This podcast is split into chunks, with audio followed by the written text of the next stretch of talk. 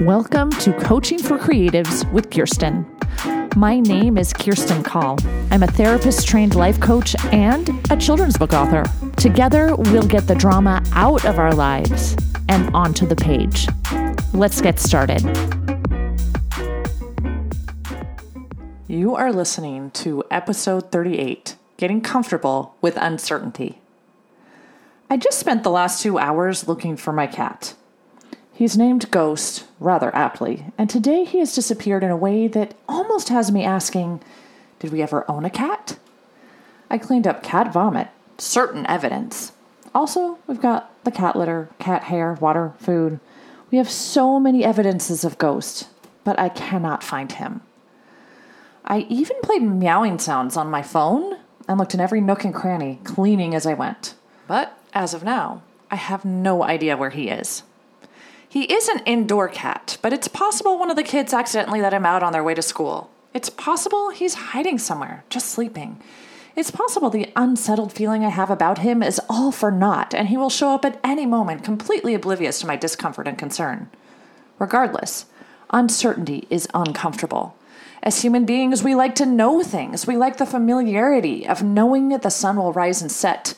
We like to know that if we follow a map or G P S that we'll arrive at our destination. We like to know when and how we're going to work or school. So when things are uncertain, we feel worried and unsettled. You know that feeling when you've submitted a bunch of work and you still haven't heard back from editors? Or you've applied to jobs or school and you're waiting to see if they want you? Living in uncertainty is tough. And we don't really have a choice most of the time. I remember in twenty twenty realizing I thought I knew what March of twenty twenty was going to be like. And I was wrong. twenty twenty was totally unexpected, right? So let's talk about ways to get comfortable with uncertainty. Number one, notice small uncertainties. Exposure therapy actually does work. For example, you send a new manuscript to your critique group. You don't know how they'll react, what feedback you'll get. Or you reach out to someone you haven't talked to in a while. You don't know how they'll react or if they'll respond at all. This is a small uncertainty that you can take on intentionally. Perhaps you choose to buy something new and different when you go shopping for food. You don't know if you'll like it, but the uncertainty of that is easily remedied by eating the food, right? These are small uncertainties, but still uncertain. Notice how you handle these small uncertainties. Every time you seek out uncertainties, you're training your brain to react to unexpected things in a way that serves you. Again, if you purposely find things that are uncertain in life, then when unexpected things happen, you're more capable of handling it. Okay, so number two, don't dwell on things you can't control. I know this is a hard one. It's really tough.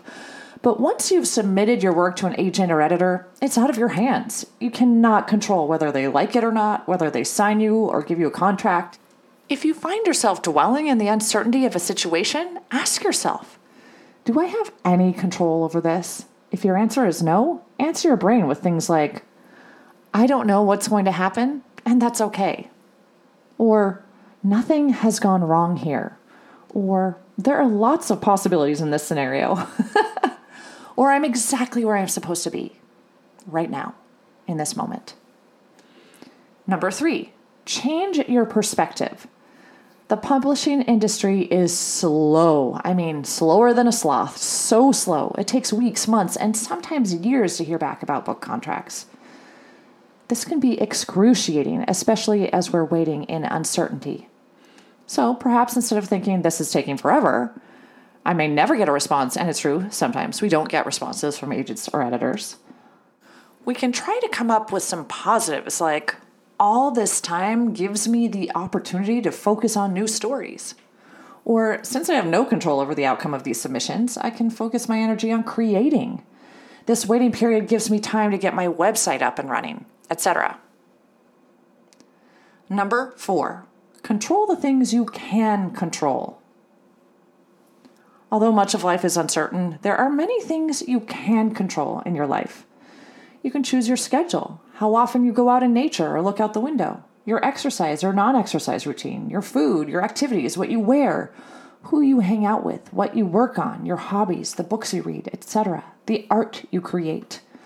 You can intentionally choose how you respond to people.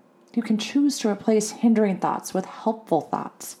The possibilities are endless. which leads me to my next thought. Number five, turn uncertainty into possibility. What if all the uncertainties are really just possibilities? What if not knowing opens up doorways to what you never thought possible? What if losing a job leads you to your dream job? What if not having a job leads you to your next artistic endeavor? What if your creativity burgeons because the world shuts down for a pandemic? What if you all of a sudden have so much family time because everything outside of the house is canceled? What if your new mantra became uncertainty equals possibility? Number six, mentorship. Make a list of people you admire and ask yourself, what would they do in this situation? What would Jane Yolen do? What would Oprah do? What would my grandmother do? And lastly, number seven, be kind to yourself. Some people are better at dealing with uncertainty than others. They might just have a lot of practice. If you're struggling, don't judge yourself. Give yourself permission and space to struggle. And then allow yourself to do something you love to do. Curl up with a good book. Watch a thought-provoking or funny YouTube video. Make yourself some tea and look out the window. Uncertainty is hard, and that's okay. It's been about seven hours since the last sighting of Ghost, our cat. I'm steeped in uncertainty. What if he isn't okay? What if something has happened to him?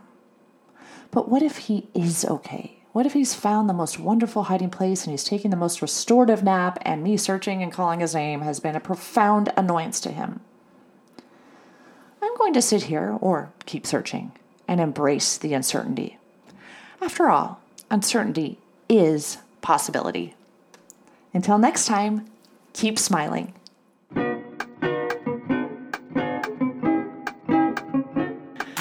If you like what you've heard, check out my Get Yourself Unstuck program. Go to kirstine call dot com. That's K I R S T I N E C A L L dot com, and schedule a free consultation today. Coaching for Creatives is produced by Kirstine Call. Music and audio engineering by James Call.